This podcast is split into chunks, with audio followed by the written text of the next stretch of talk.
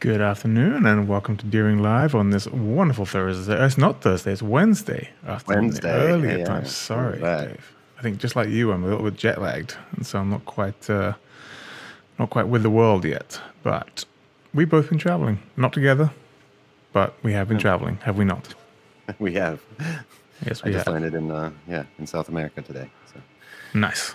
I just landed back in uh, San Diego, coming from my home country after a nice visit to the U.S. Embassy. That was a fun That's a- time. that's another a- story. that's a whole different story. but it was good. It was good. All right. So before we get in today, this is going to be a fun episode, um, and, uh, and I imagine a, a very interesting uh, episode as well. I can't wait to get into it. Uh, but before we do, uh, real quick, if you are in the US um, and you are looking to pick up a banjo this time of year, maybe for yourself or for your loved one uh, for Christmas or for the holiday season, um, our Good Time, Good Time 2 banjos are currently still available as part of our Black Friday uh, extended sale. Uh, you can pick up the Good Time Open Back for 499 and the Good Time 2 for 719 from participating dealers in the US through Sunday. So do take advantage of that. Um, pretty, yeah, pretty good deal, I think. And most US dealers are taking part in that. So, Dave, happy with that? yeah, uh, you know, price busters. Price busters. That's right. Good, made in America quality.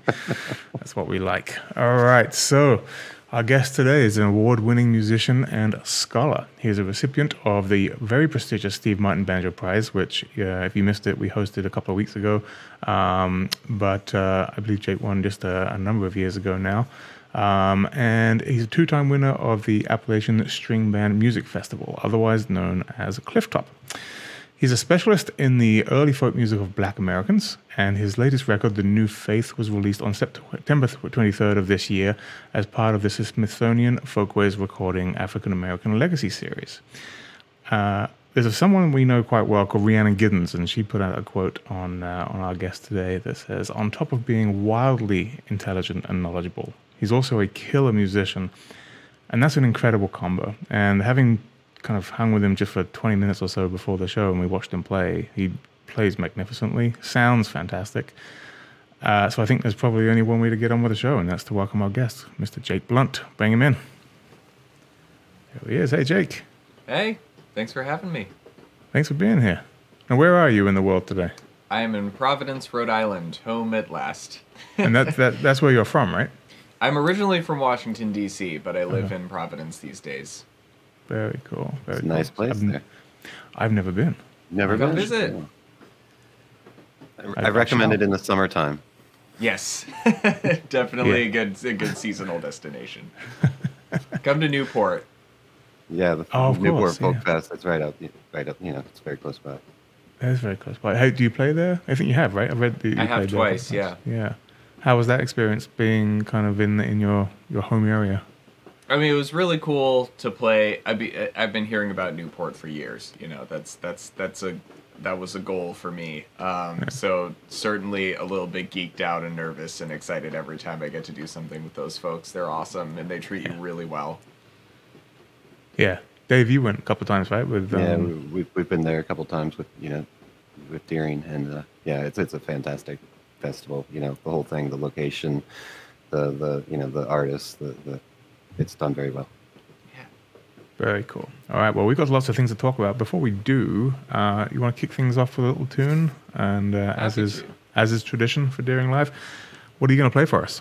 I'm gonna play a tune called "Pretty Little Shoes" that I think originally came from a guy named Ward Jarvis, um, but I learned it from a recording of a dear friend and teacher of mine named Judy Hyman from Ithaca, New York, and then played it for her years later, and she went, "I don't know that tune," so um, take take that as you will. It's I've done my thing to it. I Love it.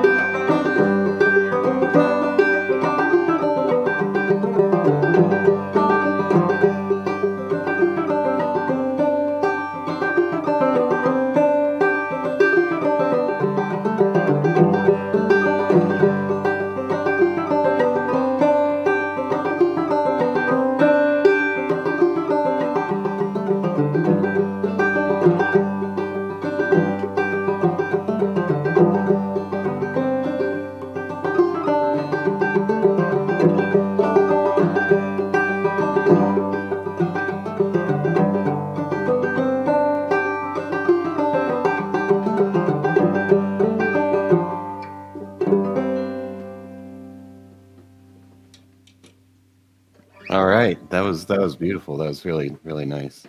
Thank you.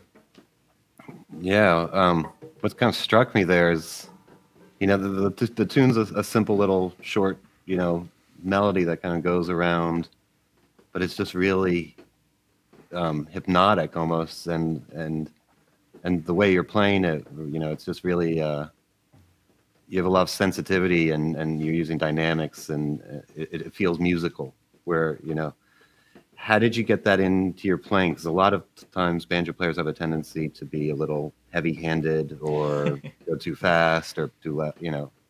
Not that I am immune to those tendencies, but um, I think uh, I I have spent most of my banjo career playing in banjo fiddle duo settings, um, and I've noticed over the past like year and a half when I've been touring with the whole string band a lot of the time that touring with the whole band forces you to be really heavy handed. And I think the same could be said for playing often in jams that include all of the instruments as opposed right. to just a few. Um, when I'm playing with especially a guitar player, if I'm not careful, the banjo just gets swallowed by the guitar mm. and I have to hit it really hard. And then every time I come home, there's this process of like relearning where I think my banjo actually sounds the best, of really right. paying close attention to the resonances and to the way it sounds. And even, you know, when I have a microphone like this a little ways away, really thinking about what part of the string I'm playing on, that kind of thing.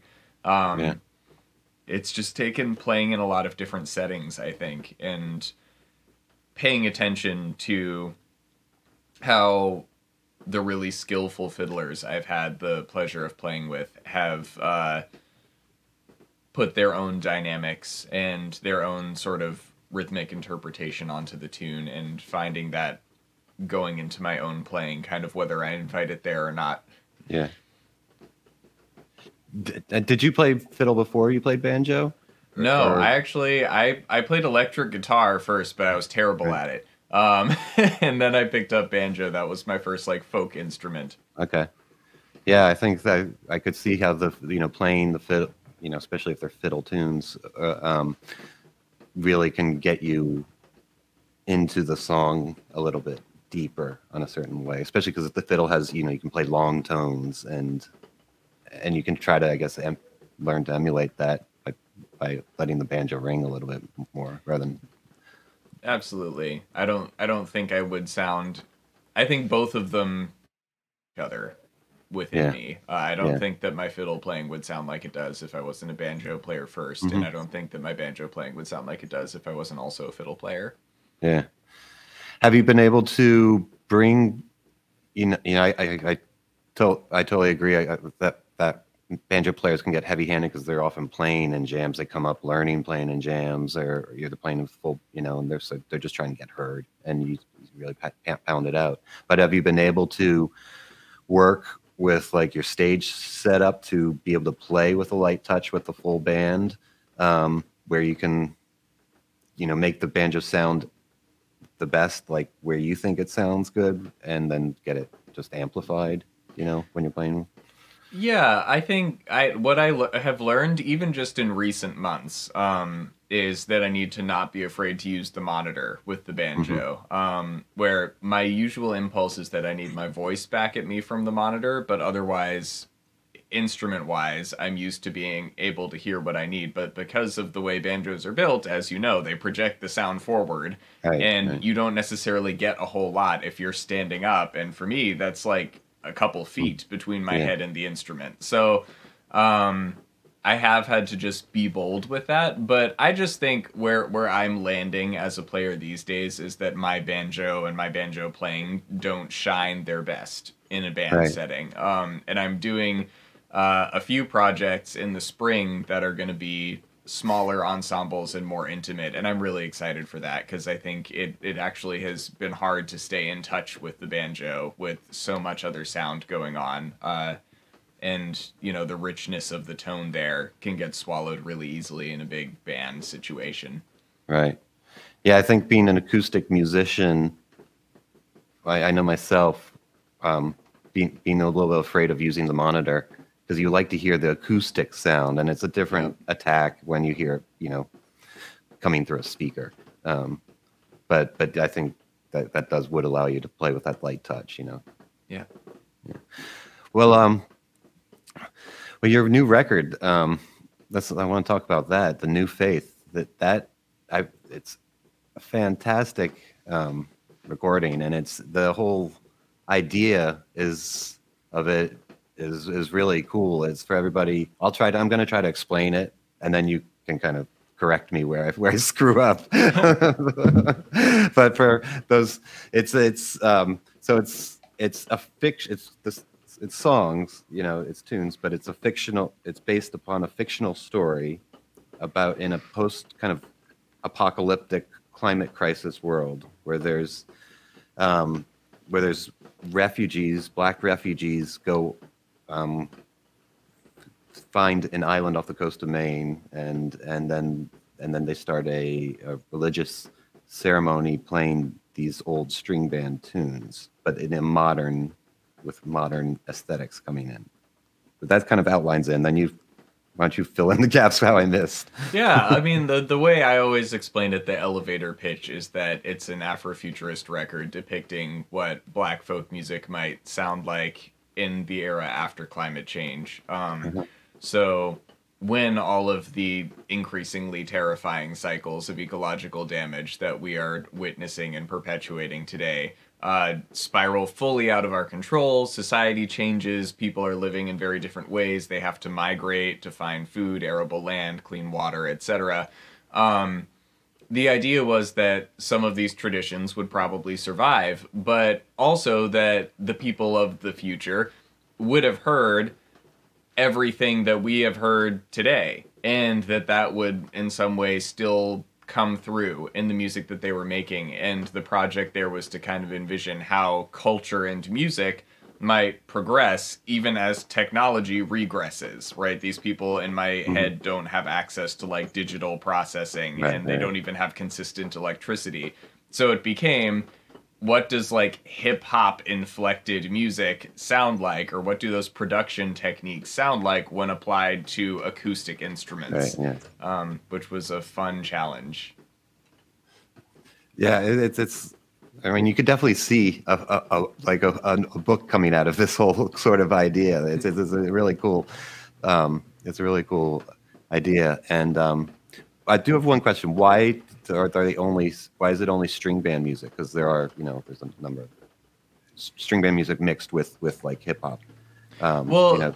yeah, I mean, I I would consider the new record to be actually mostly spirituals. Um, yeah, yeah, you're right. You're right. And that the string band stuff is the instrumentation that I use because it's the instrumentation that I'm good at. Um, right, right. So, you know, I threw some electric guitar on there. I got a good blues guitarist to sit in for a song. Like there's there's other stuff going on, but sure. you know, my main tools are the banjo and the fiddle, so those wound up being the bedrock of the sound.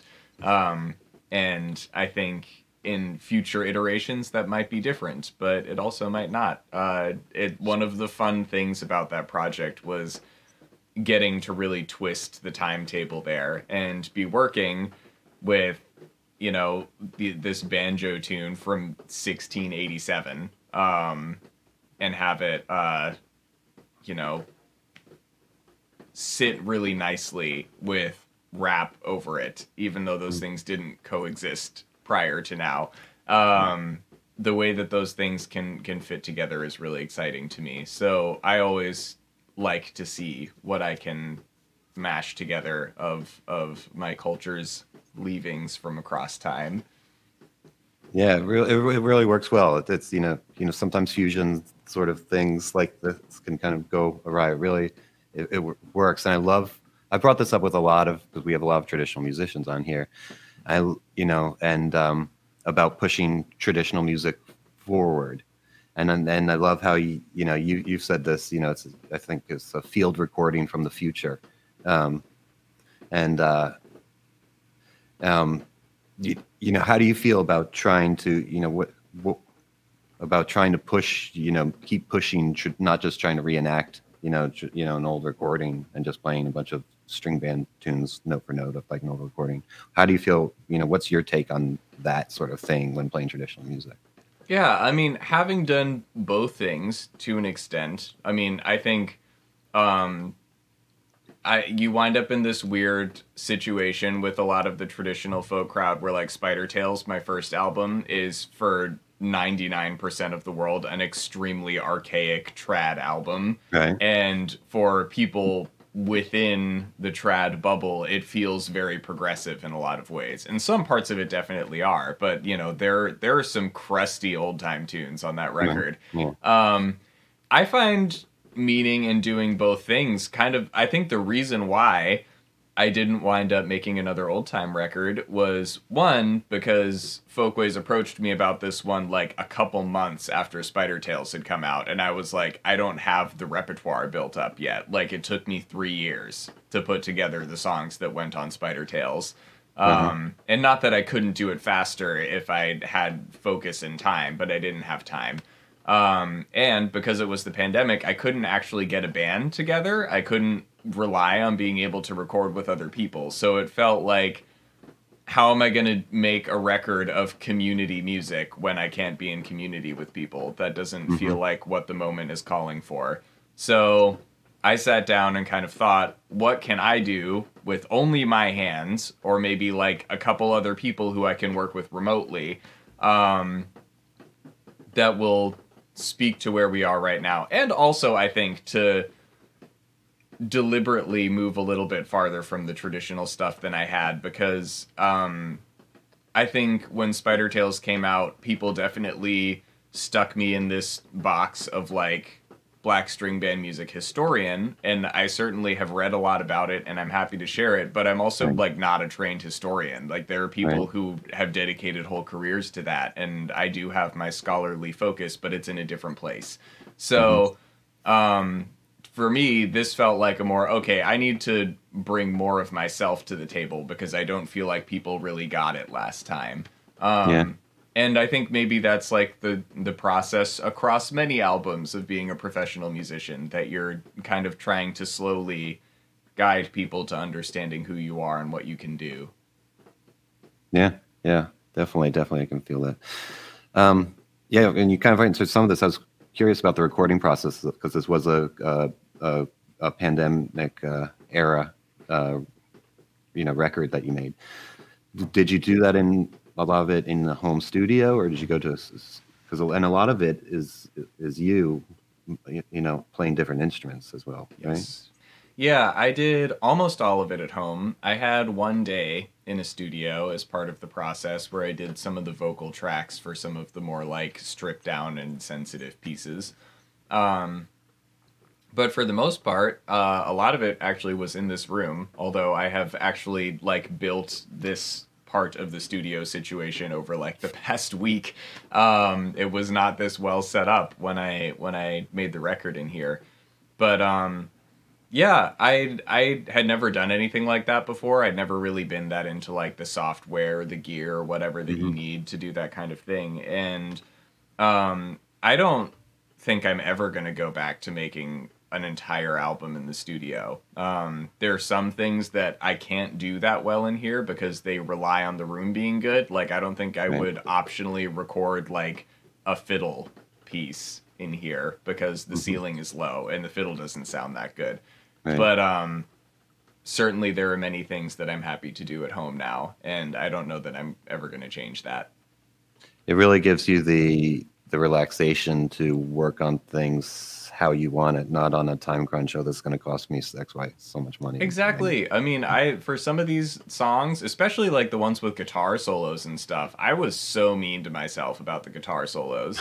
um, both on the New Faith and on The Man Was Burning, which was released before but actually recorded after. Um, and you know, that comes from many years of being a bad guitar player and therefore, you know, being if I'm going to do it, I'm going to do it right. Um, but I got, I mean, I must have recorded that solo like 50 times, maybe even more, and just done it in like many, you know, just tried out a ton of different approaches, tried to nail them down as best I could. Um, especially when it comes to playing the fiddle on records, there's so much trouble to be found in trying to like discern what microphone to use to record a fiddle and where to put it and all of those things and I think in a studio you have the benefit of a professional engineer who will make more educated choices, but you also kind of have to trust them to have the same sound goal that Right. you do, um, or the knowledge to know how to get it. And a lot of guys, you know, that you go in and work in a regular studio, they don't record banjos and stuff. Um, You know, I'm sure you know banjo players among you in the audience who've recorded albums before will know the struggle of like going into the studio and having the engineer like slap a compressor on the banjo and it just kills your tone right away. And they don't know better. They're used to putting a compressor on everything. So it's a it's a really nice thing to have the control to be really tweaky about it to learn what I like because after making that album, you know, I churned out a single in 2 days, basically did a rough mix myself and then finished it with an engineer in one day. Um, Yeah. and I never could have done that before. I think going through all the steps makes you so much more informed about the choices that you have um, and how to get the sounds that you want. I I think I was talking to my guitarist on the last tour, and I said microphones are also instruments, and I think music would sound so much better if more musicians learned how to play them. How'd you also get out of the because there's the rabbit hole of when you're alone and you have infinite amount of time and takes, where you end up making like that guitar solo. You get, I bet there's takes, there's multiple takes that, uh, you know, a non-musician friend would come and be like, they sound the same. Um, where you're not, where you're, oh, you know, but you hear it, you know, but um, where you don't, aren't just like spinning your wheels though. You aren't just kind of almost going crazy about things that aren't really that important. How to like cut it and be like, all right, let's go. Like this is it. Oh, totally. Yeah, I, I mean, it's um, like you can get limitlessly detailed when there's no one else holding you accountable. So that's definitely an easy trap to fall into, and I definitely did it a lot of times. What I would say is recording yourself that much makes you deeply aware of the shortcomings in your own musicianship, and I think that's why a lot of musicians hate recording themselves. Um, because it makes you laser focused on all the things that you're doing wrong. And I think I feel that a lot of times, but I also have come to embrace recordings as this is a snapshot of where I am right now. Right. And I need to make this as good as I possibly can with the skills and the equipment at my disposal right now. And there will come a day for me to do a better job, and it's going to have to be on another day. Um, some of it did just involve a huge amount of time. Like I spent a lot of time working on that record for sure. Um, and that meant there like the first song that we started was the downward road and that was the last song that we finished because I like wasn't getting the vocals quite where I want them. I'm still not totally satisfied with how they came out in the end. There are things that are happening there that I don't like, but I accept those as like my limitations right now. I'm going to practice a ton. So when I go and record the next album, I can sing that right. When I go out on the stage and play it, I can sing it right. I think it can all be productive rather than, you know, a, a feedback loop in your own head if you try to keep a good mindset about it. Yeah, that's definitely a good way to to look at it. You know, as a snapshot of time, and Yeah. and uh, and don't beat yourself up. Just be, well, I'll do a better job. You know, next time. Exactly. Um, you mentioned the downward road. Um, are there two banjo tracks on that record? There's there's a steel string banjo and then a and then a nylon string banjo. I think so. I yeah. I definitely have- recorded both. Okay, you have, but there's like a constant r- r- rhythmic banjo where you're strumming kind of up Mm. and down there. the banjo Right. ukulele. Yes. Okay, that's what it's the banjo uke. Okay, Mm-hmm. okay, yeah. yeah, it's a good sound. It, it gives it a you know a definite a nice groove, and uh, and then and mixing it in that uh, the older sound banjo. Was it a nylon string or was it just a different? Um, so yeah, I have it's in here somewhere, but I don't have it out right now. I have a, a fretless nylon string banjo from Renan Banjos.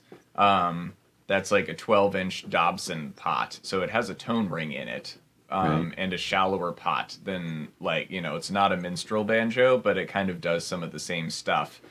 Um, yeah, I really I think it sounds pretty good on that on that cut. Um, I ideally I think would have used a gourd banjo for that because of what the the piece is, right? The banjo part from that is is cribbed from this 1687 banjo tune called Angola that Right. um Hans Sloane with a guy named Mr. Baptiste collected from enslaved Africans in Jamaica way back then. So uh, I think had I owned a gourd banjo, um, which I hope to get one soon, um, had I owned a gourd banjo, I would have used that. But it was the best thing that I had at the time, and I really I like the way that banjo sounds. I think it I think it did a really good job there.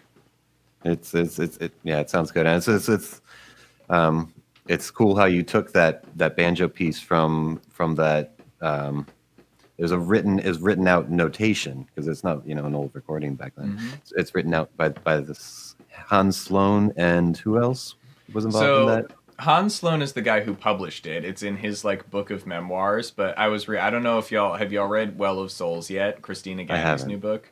No. It's like it's I, I mean it's like the banjo book that's been needing Oh, wow. to be written. It's incredible. Um and she dug very deeply into that. So I guess Hans Sloane saw the music taking place, wanted to write it down, but like wasn't good enough at transcribing music to accurately take down what was happening. And there was an enslaved African musician there named Mr. Baptiste who was. So Mr. Baptiste actually transcribed the sheet music, and then Hans Sloane published it under his own name, of course. But he Oh. mentions Mr. Baptiste in the in the narrative surrounding it. How many how many tunes are in that publication? I think there are only three. Um, Okay. There's Angola, Papa, and Coromanti. And Coromanti is kind of three different pieces of music. It's kind of hard to imagine them fitting together into one. So I I feel that there are probably five, but they're listed as three. And how did you find out about this publication and where did you where did you you know get access to it? I first heard about it from Greg Adams, who is an incredible banjo player and historian who works at the Smithsonian Center for Folklife and Cultural Heritage, one of the contributors to Banjo Roots and Branches, if anyone has read that book. Um, he knows everything about the banjo. I mean, he and Kristina are are the codex. Like it's it's crazy. um, and we taught an early banjo class together at Midwest Banjo Camp years ago, and he just like pulled up this website, and I was like, "What is this? This is wild!" Um, and he taught us a section of a different tune from it um, that has a little bit more melody going on. I'm always really drawn um, the simple epic sounding thing and that's what angola is. So i use that actually all over the album. I used it as kind of a motif that resurfaces as the thing goes on. Another thing that was cool that I found out from watching an, uh, you know another video about about this album was the the um, that rhythm on once there was no sun from the ring shout tradition. Yes.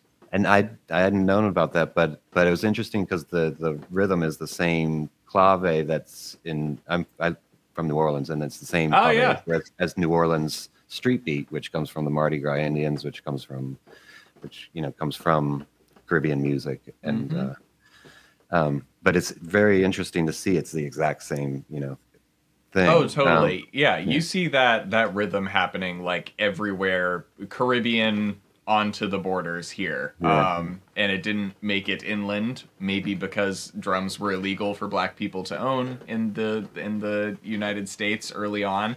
Um but it yeah absolutely. There's a, there's a strong kinship there. Can you can you sh- demonstrate what this rhythm is for everybody just so they can So, for for people who are not familiar, the ring shout is this Gullah Geechee musical tradition. The Gullah Geechee are uh, a people that live on, or will originate in, they have since spread, um, from the Sea Islands in South Carolina and Georgia. They're de- the descendants of African people who were brought there to work on rice plantations because there were expert rice farmers amongst the Africans being sold out this way.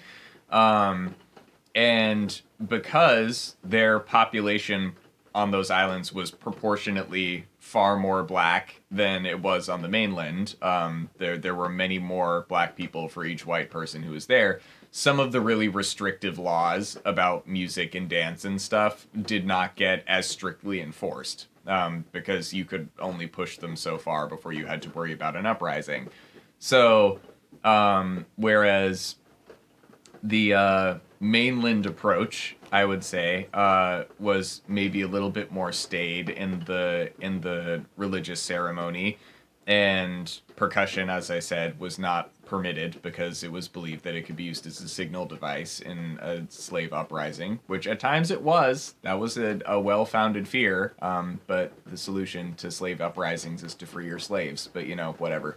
Um, it the Gullah Geechee people retained a lot of things from Africa um, that the rest of us lost. And some of that comes through in the song, some of it comes through in the dance. The ring shout is this thing that is really interesting because most of us would describe it as a dance, but culturally, it is very specifically not a dance. Um, and uh, basically, what happens is there's this rhythm that we've been talking about that will come from uh, people clapping. So there's there's always people doing you know some combination of things. One of the things that i love about those recordings is that there are a ton of different clap rhythms that all work together. Um, and i did that all over this album like different like stereo clap tracks that interact with each other. That's it's so cool. Um, and then there will be a guy with a broomstick banging on the floor bop bop bop bop or bop bop bop bop bop bop. So there's a really strong rhythmic thing that's happening and people kind of shuffle in a circle, and I can't demonstrate because I won't fit all in the frame. Uh, this is a small studio space, um, but the the idea at the time was that if you don't lift your feet off the floor and you don't cross your feet, it isn't dancing. So it's this uh, non-dance where you kind of shuffle your feet like this and go around in a ring, and um, that's what the ring shout is. So there are a, a, number of wonderful songs that go along with that tradition, uh, several of which I used on this record, and one of which I actually used on Spider Tales. So. Well, would you like to play another tune? What kind of uh, in the midway oh, yeah. pointish? Yeah. All right.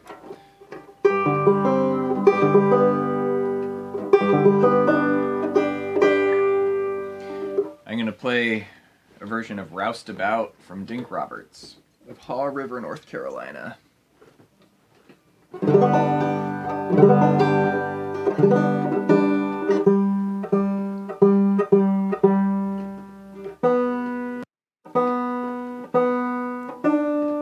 what tuning, tuning are you going to? Uh, I'm just doing standard G right now. Banjo's been through some pretty drastic weather changes in the past few days. So it's the goat skin is is feeling disagreeable today.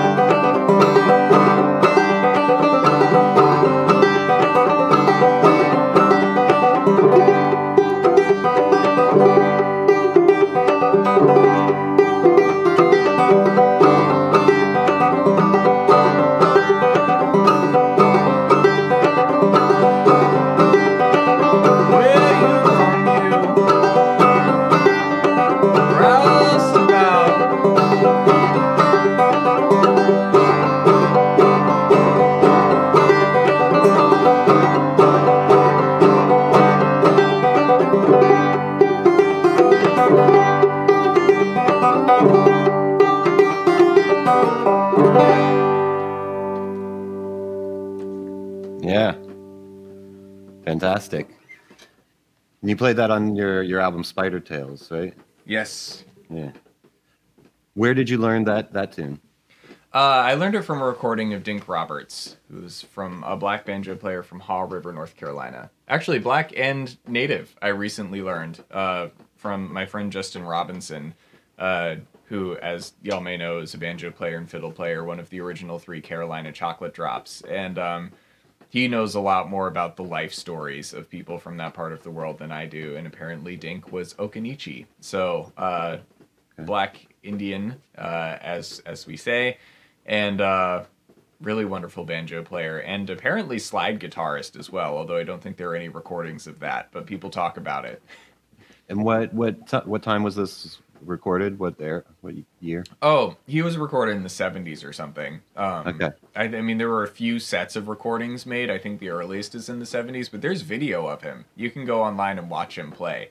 Um, and very, very weird style, but very cool. Yeah.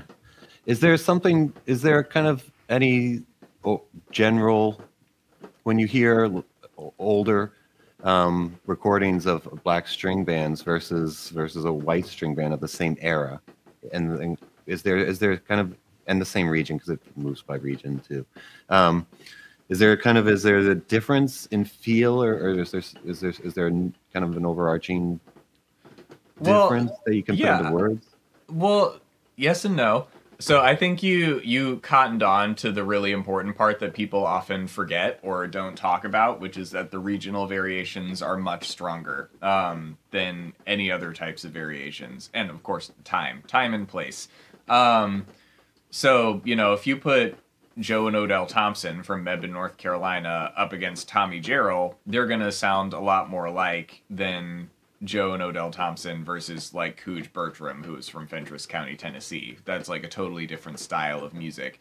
So certainly the regional thing is is more more meaningful to me, to my ear. Yeah. Um, I think there was probably an overarching difference, and this is where we run into an issue with the the folkloric record as it has been passed down to us that we know from oral history um, and from work that was done by black folklorists back in the day that there was a whole separate body of tunes that these black string bands did not play for white audiences.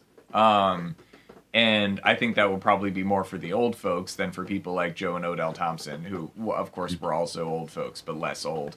Um, you know, we know that like Murph Gribble, John Luskin, Albert York had other tunes that they did not play for white audiences, and we don't know what they were. Um, there are more recordings than we knew. There's a great website. I think it's just called like ribbleskinyork.net or something.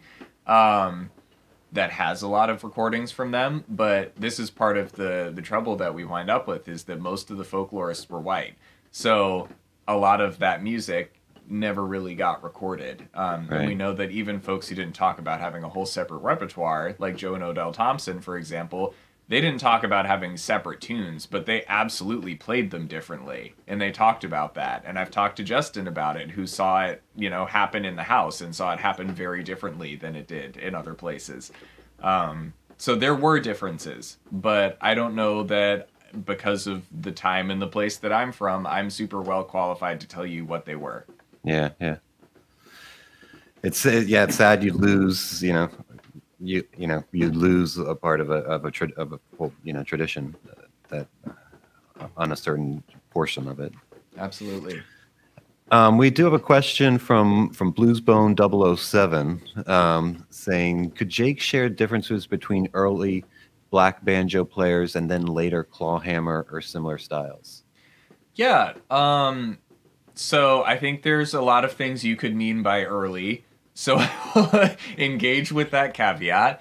Um, what I would say is that there's less of a difference than you might think. Um, and that a lot of the inventions that we hear about clawhammer players doing um, in in like the 60s, 70s, 80s are actually things that you can hear being done on older recordings from like the 40s and 50s. Um, in particular, I think about like Richie Stearns or um, John Herman as clawhammer banjo players who have this like really deep groovy drop thumb style going on where they're starting phrases with the thumbs sometimes it's really syncopated um, and I think most people are under the impression that that's like a 60s, 70s hippie invention. But if you go listen to like Nathan Frazier and Frank Patterson on recordings that were made in 1942, they're like Nathan Frazier is playing that same stuff. He's using his thumb the same way. Dink Roberts used his thumb to start phrases on the tune I just played for you. Um, so there's a strong lineage there. I also contend that there's a really strong lineage with bluegrass, and I don't mean to wade into the creation myth of bluegrass because that's a whole other topic. But um, I mean, you listen to Murph Gribble, John Lusk, and Albert York, and it's a three finger banjo player playing rolls that are like sometimes the same as the Scruggs rolls. You have a fiddle player who's trading off the melody with the other instruments. Like, it is an early bluegrass band. Right. Like, and it clearly is playing a thing that was fully formed well before Bill Monroe and his bluegrass boys showed up on the scene. So, um, I think that there's less of a difference than we often are told that there is, um, and that the more we listened to, we listen to broad examples of of black banjo playing and uh, black fiddle playing, the more we will realize that there is precedent for a lot of the stuff we're doing today, and that many of those things, like the stuff that like Richie Stearns and John Herman were doing, the super syncopated drop thumbing and stuff that came in by way of like rock and roll and reggae, was a thing that had found its way out of the tradition into rock and roll and reggae and then crossed back in over time. Um, there's this funny thing that you can see happening where um, some of the black performance practices or aesthetics were ironed out of the genre as it became commercialized and then as white musicians became influenced by other black genres they re-emerge on their own. Um, and i find that really interesting. Like there's a whole thing to be written about how that happened. But um, yeah that i would say that they're less different than you might think. What were you some of your who were some of your teachers? You I mean you learned from I read Bruce Molsky some and and you also kind of you, you know there, there's an Ithaca sound. You kind of do that as well, right? Yes. Yes. Um yeah, I didn't ever have consistent teachers on the banjo. Um I think fiddle requires a little bit more organized instruction. so, um I didn't have like one person that I Why why would you for- say that? Why why do think- you think so?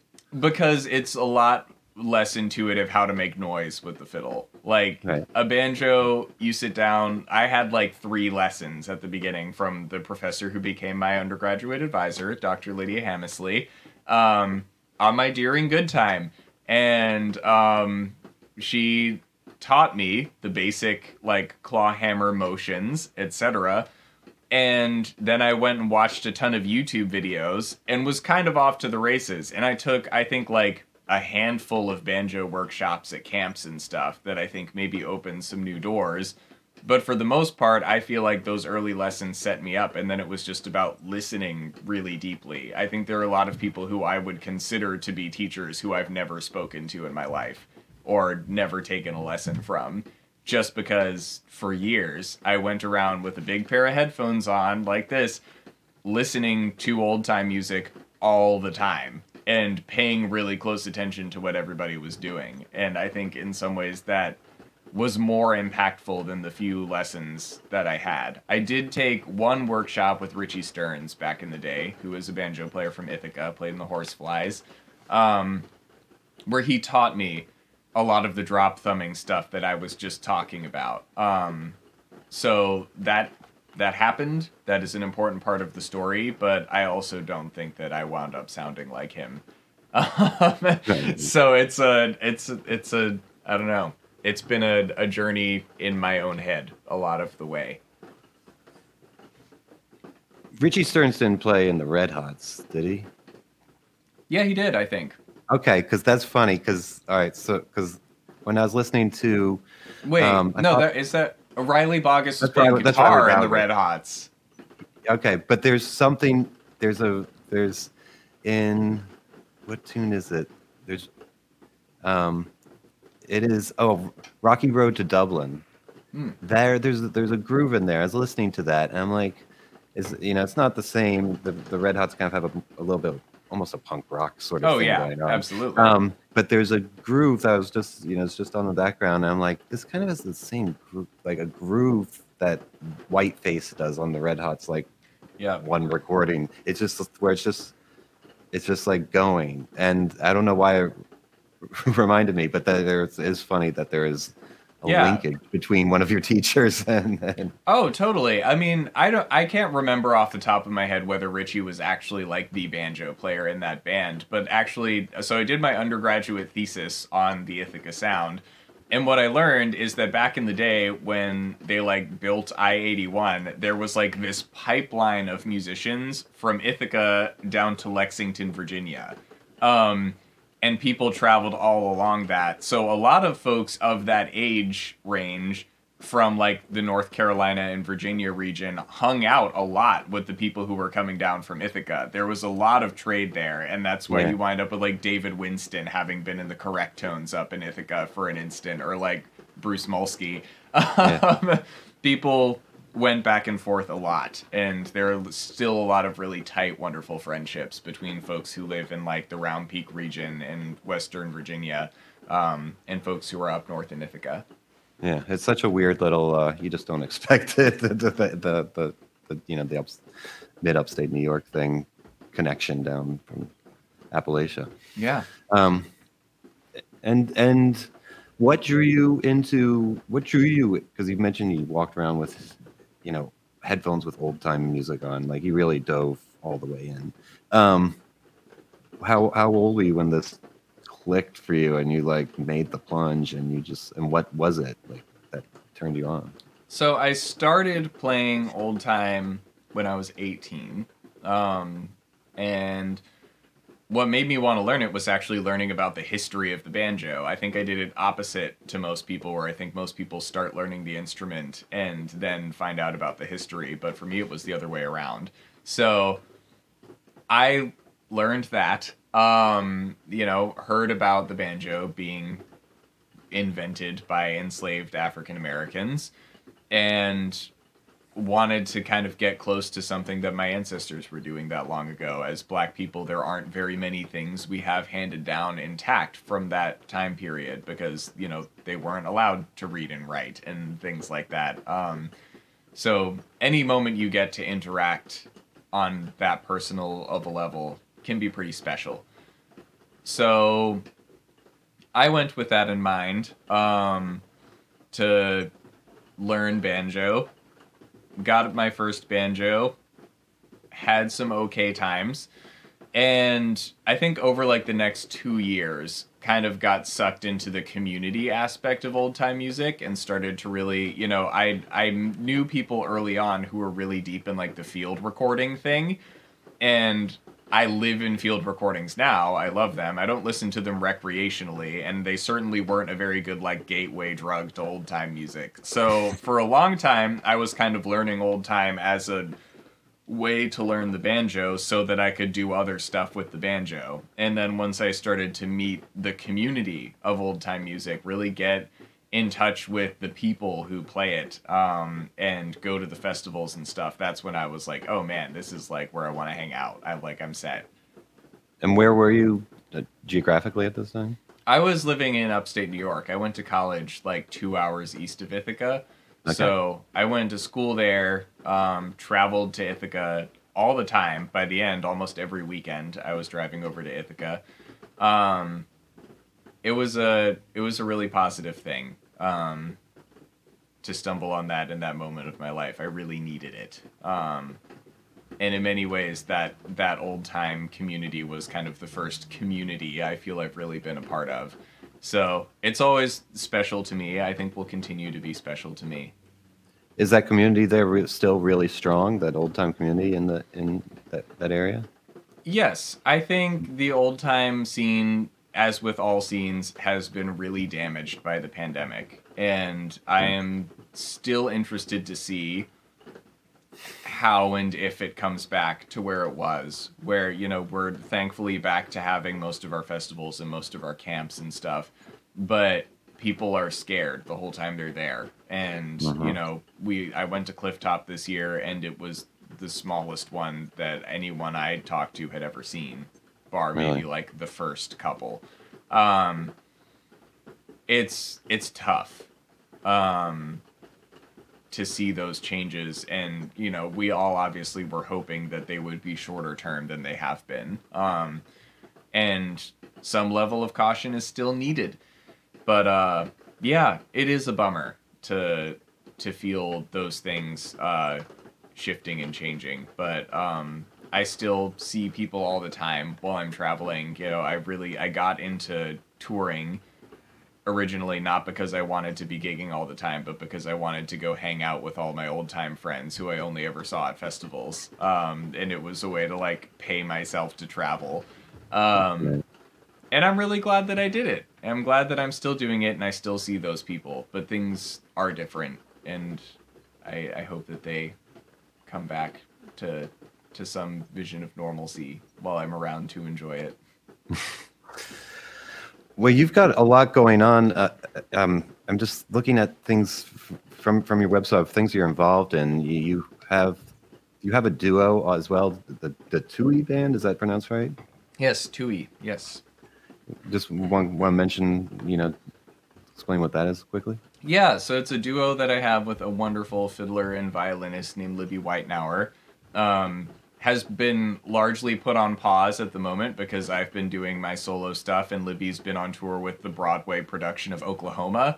Um, so we've been we've been we've been uh, uh, feeding our other musical pursuits for the past the past year and a half or so. But uh, she's actually flying up here in January, so we can we can start workshopping some new stuff. So things are going well.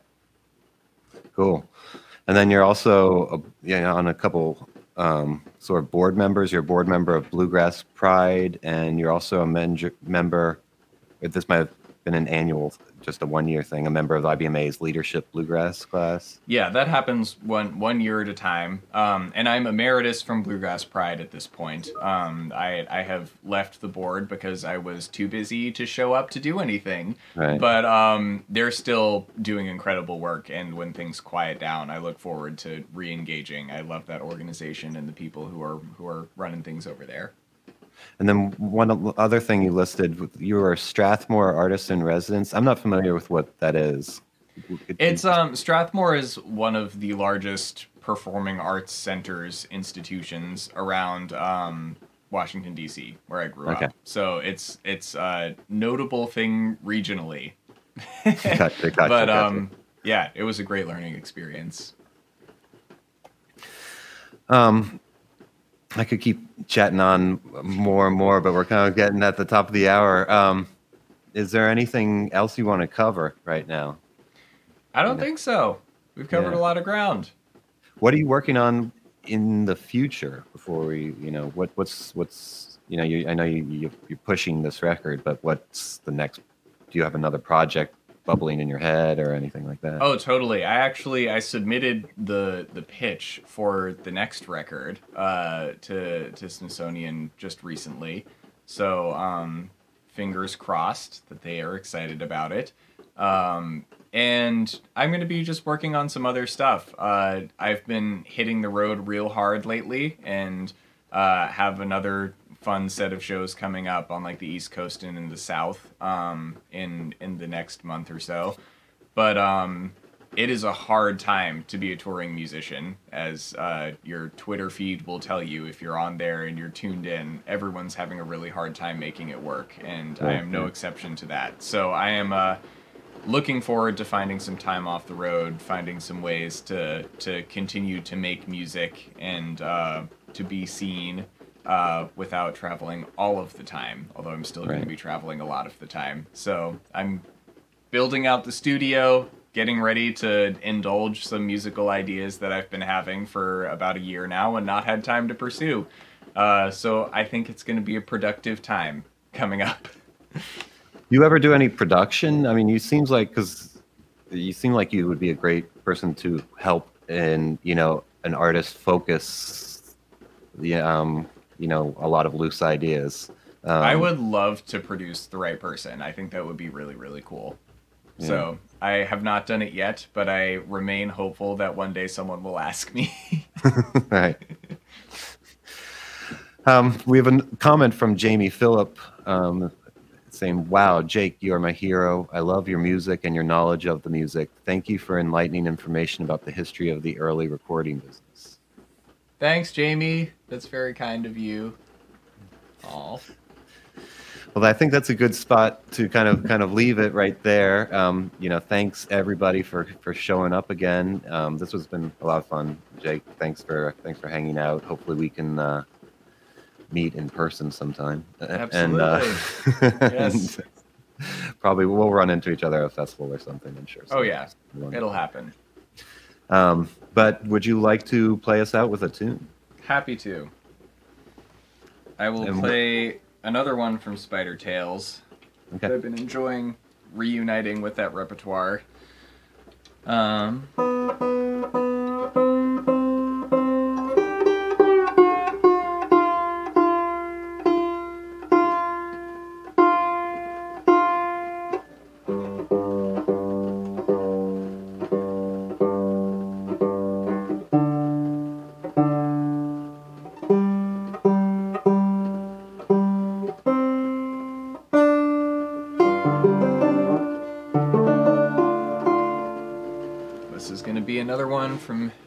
Hyman. It's called Beyond This Wall. Uh, thanks for having me.